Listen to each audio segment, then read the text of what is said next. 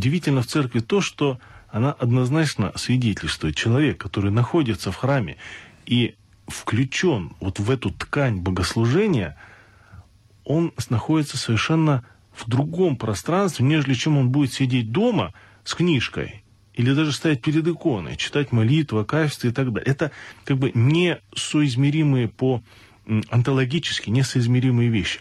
Пусть он стоит в храме, он ничего не понимает. Ему, может быть, непонятен язык, на котором ведется богослужение. Для него странная речь священника, который, э, будучи насквозь пропитан церковной жизнью, он и по-другому говорить-то не умеет. Он в будто будет говорить так, что простой подумает, что он разговаривает по-церковно-славянски. Вот.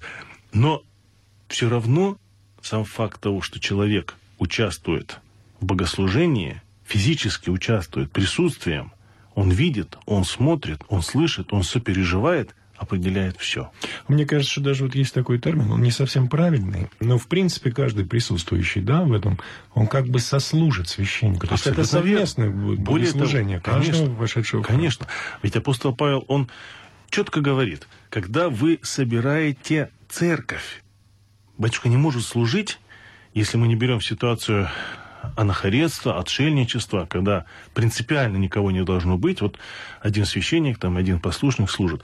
Но батюшка, по идее, по логике, по внутренней логике, он не должен служить, если приходит в храм, а в храме нет ни одного молящегося.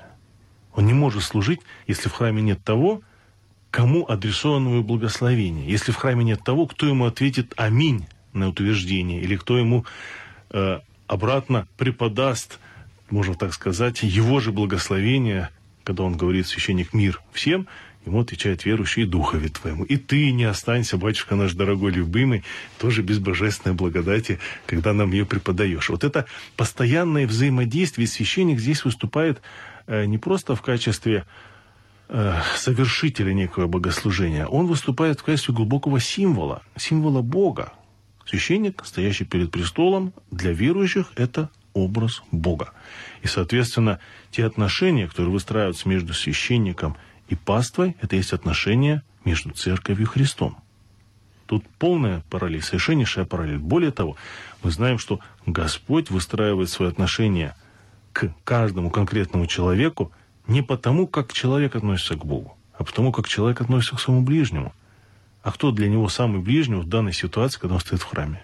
Это тот, кто стоит рядышком, и тот, кто ведет эту всю паству, кто возглавляет богослужение, кто молится за всех.